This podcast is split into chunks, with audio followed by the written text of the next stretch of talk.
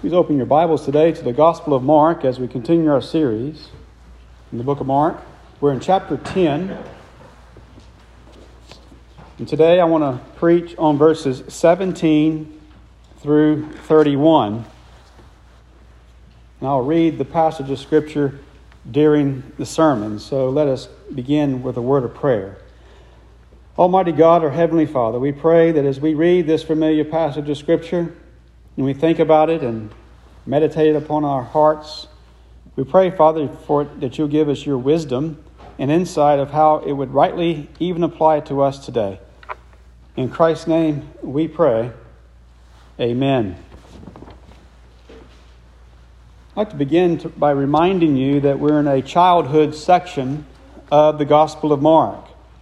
In chapter 9 of the Gospel of Mark, Jesus warned about putting offenses or stumbling blocks in the pathway of children.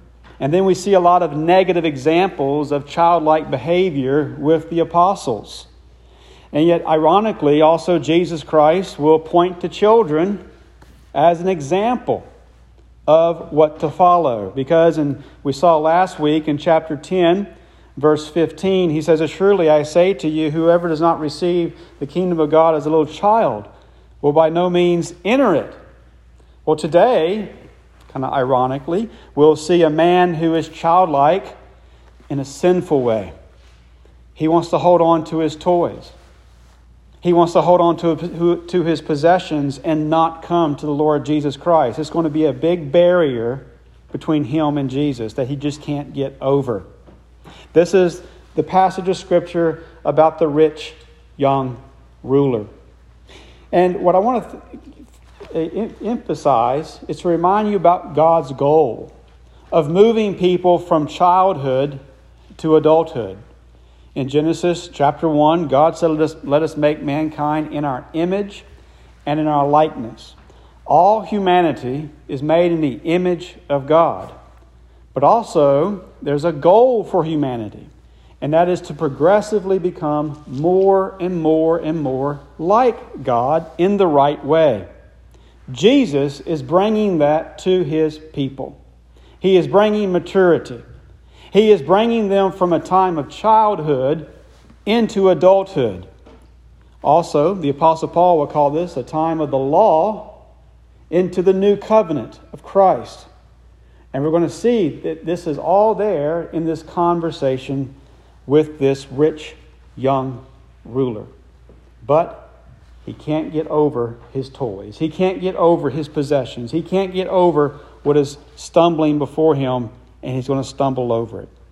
But with the negative example, we're going to see the positive example of the apostles, where they did leave all things and they come to the Lord Jesus Christ and they follow the Lord Jesus Christ, and Jesus Christ even promises them blessings upon blessings upon blessings. Let's begin in our passage today in verse 17.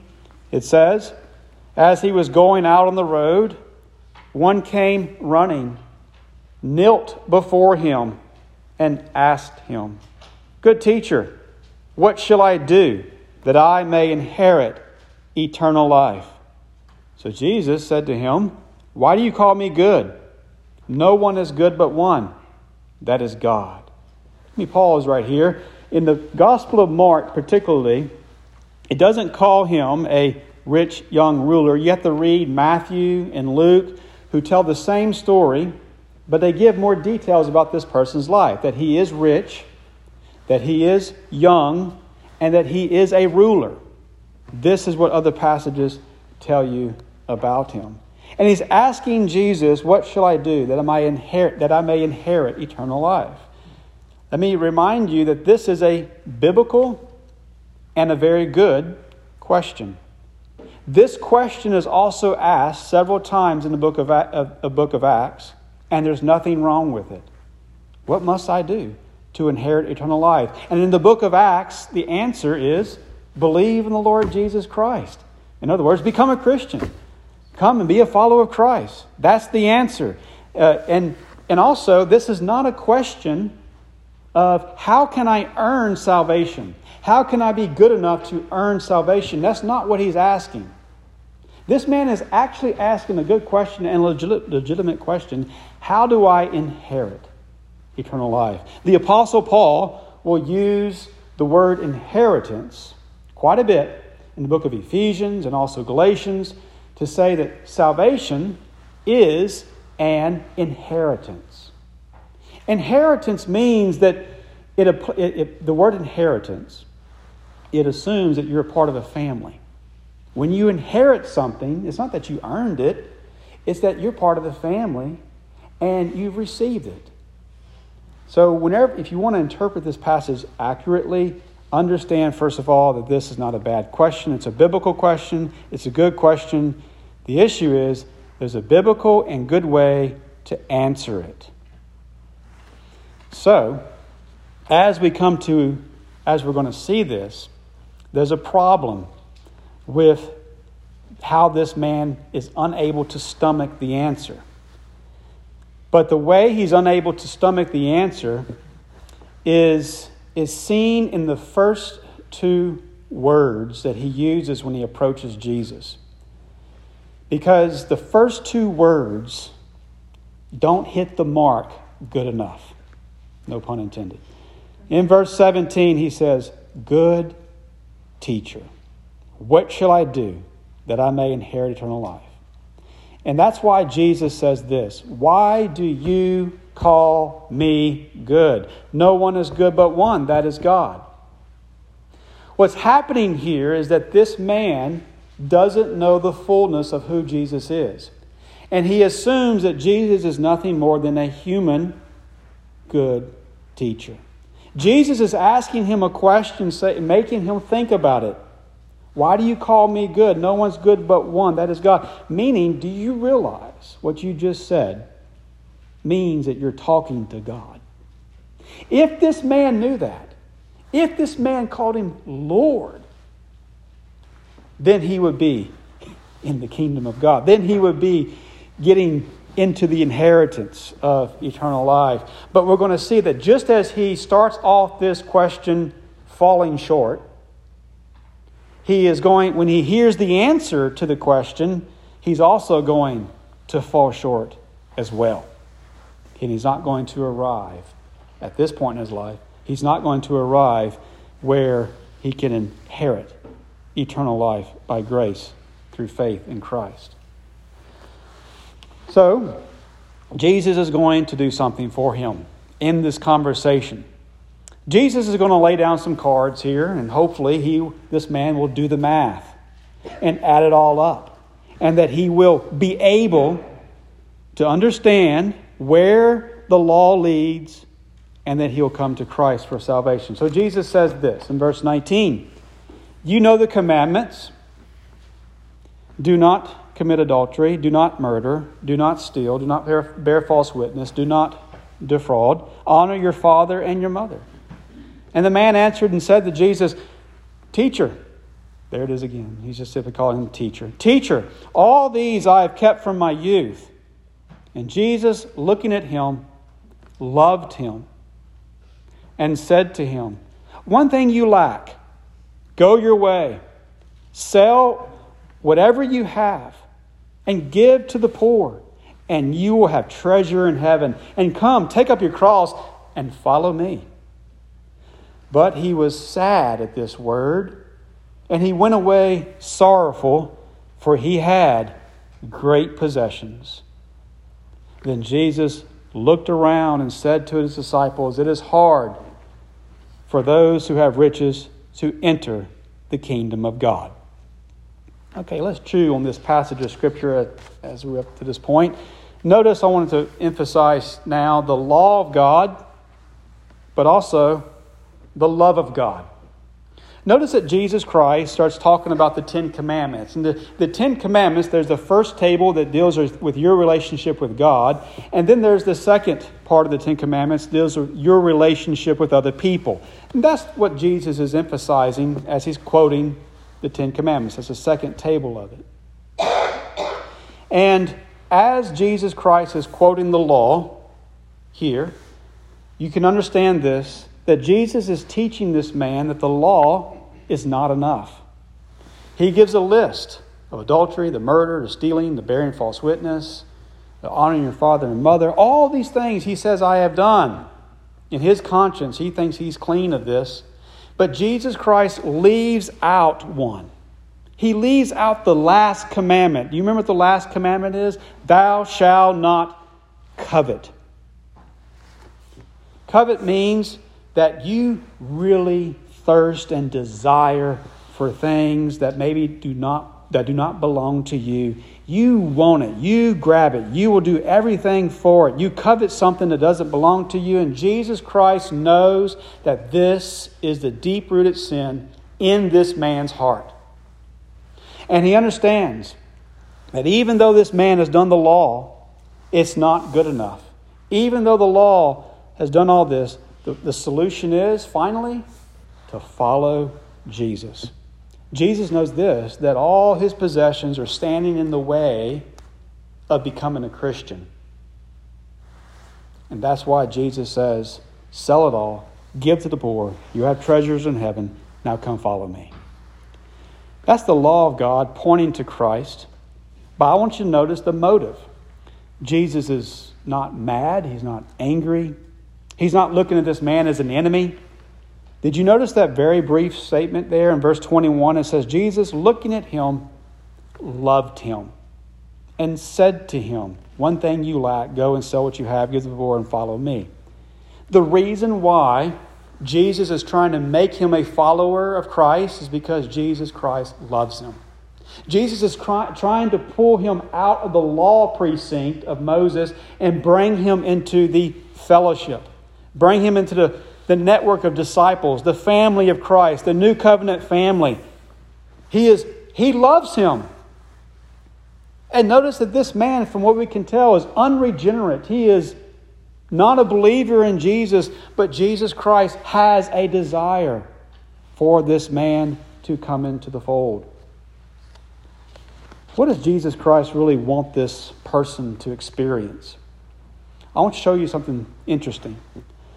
What this man should experience, what Jesus hopes this man to experience, is exactly what Paul talks about in Romans chapter 7. In Romans chapter 7, verse 7, Paul talks about the law of covetousness. He talks about how covetousness uh, was written down, and by that law, Paul could understand he was a sinner and that he died and he came to the end of himself and he came to faith in Jesus Christ. He's using this example of coming from the Old Testament to the New Testament. Let me read to you this. And this is so fitting to explain what the, what the rich young ruler should have experienced. Here's Romans 7, verse 7 and following. Just listen. Paul says, I would not have known covetousness unless the law had said, You shall not covet. But sin, taking the opportunity by the commandment, produced in me all manner of evil desire. For apart from the law, sin was dead. I was alive once without the law, but when the commandment came, sin revived, and I died.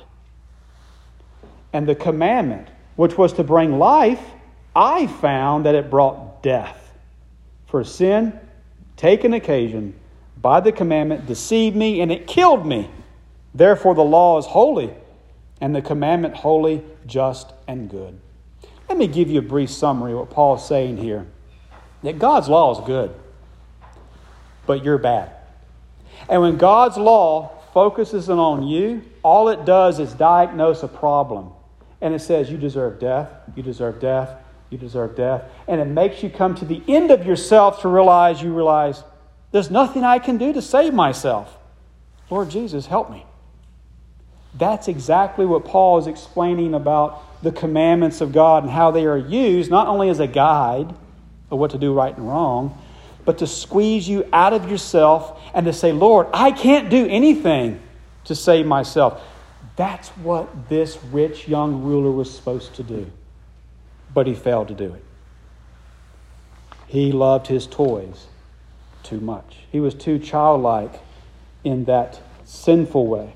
And therefore, he would not follow Jesus Christ. This leads us to a question I want to answer for you, and that is this Why did Jesus tell this man to sell everything he had, give to the poor, and you'll have treasure in heaven? Why, does, why was Jesus telling him to say that?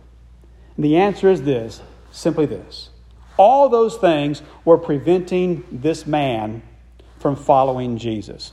Let me paint the picture of the historical context. This, young, this man is rich, he's young, and he's a ruler. Or think of this way he had wealth, which means he had connections with the Pharisees, the Sadducees, the Herodians, the Romans. He had a, a bunch of wealth that he could use at his disposal. He had status. He was a ruler over people. He had a position and authority in a Jewish context. Jewish Pharisees and others would look up to him with his status. He was young, not as a child, but probably in his early 20s. He had a whole life ahead of him that he was looking forward to. You think about, especially if he honored the, the law of thou shalt not commit adultery, he could pick the prettiest girl around for a wife, be faithful to her, and have a beautiful family there in Judaism. When you think about this, it's similar. His wealth, his status, and his youth. That's very similar to a lot of things that you read about with King Solomon. King Solomon had wealth, status, also, he had the women. Here, this man is a very similar condition as he's described in the Gospels. But all those things serve as barriers for this man. So, that's why Jesus is telling him to sell it all, get rid of it, then follow me. This leads us to another question Would the Lord Jesus ever tell somebody this today? Would the Lord Jesus ever want a pastor to tell someone to go and sell what you have, give to the poor, and follow Jesus? Well, the answer is this it depends. If a person's wealth and status actually is preventing them from being a Christian, if a person's wealth and status is preventing them from following Jesus Christ, then yes, the answer is you sell it, get rid of it, and follow Jesus. But if you're already a Christian, if you're already a follower of Jesus Christ and He is your Lord and Savior, then the answer is no. The Lord would never tell you just sell it all and give it all away because there's no barrier between you and Jesus Christ. This is how very practical Mark wants this narrative, this history to be for you and for all Christians. Mark is writing this into a culture where he's telling people you need to be a follower of Jesus Christ. You need to get rid of anything that, that prevents you from being a Christian, even if it is fame, wealth, status, power, possessions. The, por- the important point is become a follower of Jesus Christ. Now, you can see also how practical this is in, in today's culture there are many people in their minds, in their subconscious maybe, who will really be in situations where they think, I cannot become a Christian if I want to be successful in this arena. And they may choose to reject Jesus, not become a Christian, reject their Christian identity in order to pursue what they think all the fame and, and, and power and status and money and things like that and possessions and that they actually end up becoming like the rich young ruler. To give you another example, this was what happened in the book of Hebrews. The book of Hebrews is written to a bunch of rich young rulers, so to speak, because the book of Hebrews is written to Jews who are enjoying their Jewish status, their privileges, and all that during that first century there. And a lot of these people reading the book of Hebrews were baptized as Christians. They've been partaking the Lord's Supper, and they're sitting there looking around going, you know, it's a lot cooler or better to be a Jew around in this culture. Forget this Jesus stuff. Let's go back to bulls and goats and sacrificing the blood of animals and that temple. Look at that glory, that temple, and I don't like being uncool. I don't like being unacceptable. I don't like being ostracized in this culture. Uh, Jesus, that, that, that, I'm over that phase. Let's go back to Judaism. That's exactly what some visible Christians, visible church members were thinking. And the book of Hebrews is written to them to say, Don't you dare go back to Judaism. Don't you dare go for all the fame, for all the status, for all the gold, all the wealth of that culture of Judaism, and trample over the blood of Christ Jesus along the way. Don't you see how this is so fitting for anybody in high school, college, when they're choice, when, when Satan, when they're forced with choices of do I keep my Christian identity or do I sacrifice it? Do I throw it away and go and ride the tide of culture and do what is acceptable and receive all the goods of this world, of this American corrupt culture? This is why the rich young ruler is calling all people simply, or the story of the, of the rich young ruler. Mark is using this to call all people simply to be faithful to the Lord Jesus Christ. If nothing holds you back from honoring the Lord Jesus Christ, then you don't have to worry about selling and giving everything away. Uh, it's only for those who are outside the faith, only for those who have barriers blocking them from following Christ. Whatever is a barrier from following Christ and acknowledging Him, coming to church and worshiping with the Lord's people, if that's a barrier, get rid of it, whatever it may be. Come and follow Christ. And this is why, as we continue to read this passage in verse 24, the disciples were astonished, it says, at Jesus' words. And Jesus answered again. He doubles, da- he doubles down on this issue. And he says to his disciples, Children, how hard it is for those who trust in riches to enter the kingdom of God. It is easier for a camel to go through the eye, eye of a needle than for a rich man to enter the kingdom of God. And they were greatly astonished, saying among themselves, Who then can be saved? But Jesus looked at them and said, With men it is impossible, but with God, but not with God, for all things are possible with God. What you can understand is that the wealth and the riches that Jesus, in this particular context, is not simply just about money but it's about the wealth and the riches of the old covenant. The old covenant world, the whole matrix there of Judaism and everything, that's the historical context. And that's why the disciples are really surprised that not even a rich man, it's hard for a rich man to enter the kingdom of heaven because they had this assumption that if you're a good Jew, God blesses, Yahweh blesses the saved people with all these things. And therefore, Truly, the ones that are blessed with all their possessions of Judaism, that's the ones who are going to inherit eternal life. And Jesus says, not even that is going to be, be good because you have to come to Christ. You can't rely on the law. You can't rely on all your possessions. You have to come to Christ. The good news is that even though it's impossible with man, all things are possible with God. Why is it impossible? Why is it so hard?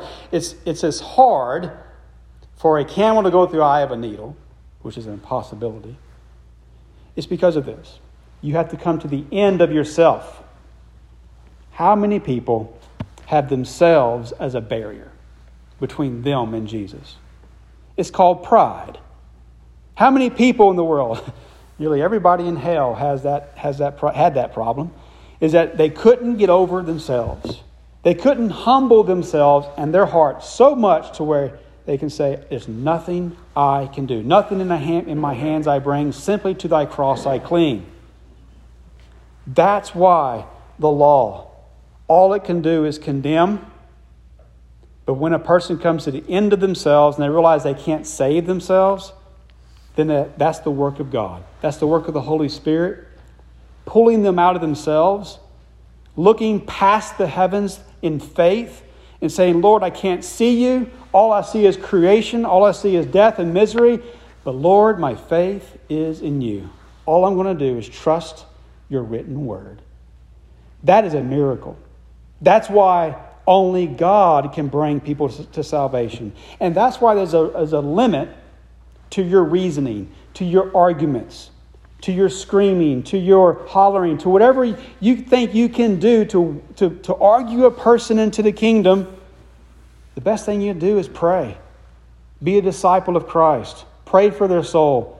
And then the Holy Spirit can move them out of themselves and into the family of Christ. And that's why Jesus ends this whole context with family. Look at verse 28. It says, Peter began to say to Jesus, He says, See how we have left everything and followed you? So Jesus answered and said, Amen. I say to you, there is no one who has left house or brothers or sisters or father or mother or wife or children or lands for my sake and the gospel's who shall not receive a hundredfold now and this time houses, brothers and sisters and mothers and children and lands with persecutions, and in the age to come, eternal life. But many who are first will be last, and the last first. A few points I want to make up about this. It shows you that even though there's a cost to following the Lord Jesus Christ, you ante up everything that the world offers you to reject Jesus Christ. There's a cost you, of saying no to the world. The benefit is a brand new family. The benefit is the relationships you have in the church. This is why Paul is so insistent that love is the greatest gift. In 1 Corinthians, the church was devouring one another but whenever you had the family of God, the church, these are people who are coming from paganism, people coming from old covenant Judaism, coming from persecutions. And now God is providing them a new family called the church, the Lord Jesus Christ. And that's why there's an emphasis here on family that even though they forsook all to follow Jesus Christ, Jesus Christ promises them that in this life they'll be blessed with more. That's a good word to have. To think about how the church is offering today more than the world can offer you. And in the life to come, you even get more too eternal life. Jesus Christ does not take from you in order to give you nothing, He takes from you in order to give you everything. If you can understand that with many losses that you may look back in your life, that you may have lost something. You may have lost a relationship. You may have lost a business. You may have lost this. In the providence of God, He takes from you in order to give what you really need, in order to give what He really wants you to have, in order to give more to you. You have to have the faith to see that God is really good. He's not just a good teacher, like the rich young ruler said, He's a good Lord. He's a good God. He wants the best for you. And also, in addition to the rich young ruler, Jesus Christ has given you his Holy Spirit. So you can do what the rich young ruler failed to do. You can be faithful. All of you here are baptized as Christians. You acknowledge the Lord as your Savior. You're coming here not as rich young rulers, you're coming here as God's family, as His people. And He's smiling down from heaven, saying, Look what I've given you now in this life. I've given you brothers and mothers and sisters and children and lands, even persecutions. And don't worry, children, in the life of the world to come, you'll have even more. That's the emphasis that Jesus Christ has given his disciples and what he gives us now. Mark wants Christians to understand that it's worth paying the cost to follow the Lord Jesus Christ. Because God always wants to give you more than what the world is offering you. That's the beauty of the grace of the Lord Jesus Christ and his provision. Let us pray. Almighty God, we give you thanks for your word. We give you thanks, Lord, for your grace that sustains us. We pray, Father, that you'll continue to give us the faith to see the inheritance that you have given to your people and how much more it is than all that the world could offer. In Christ's name, we pray. Amen.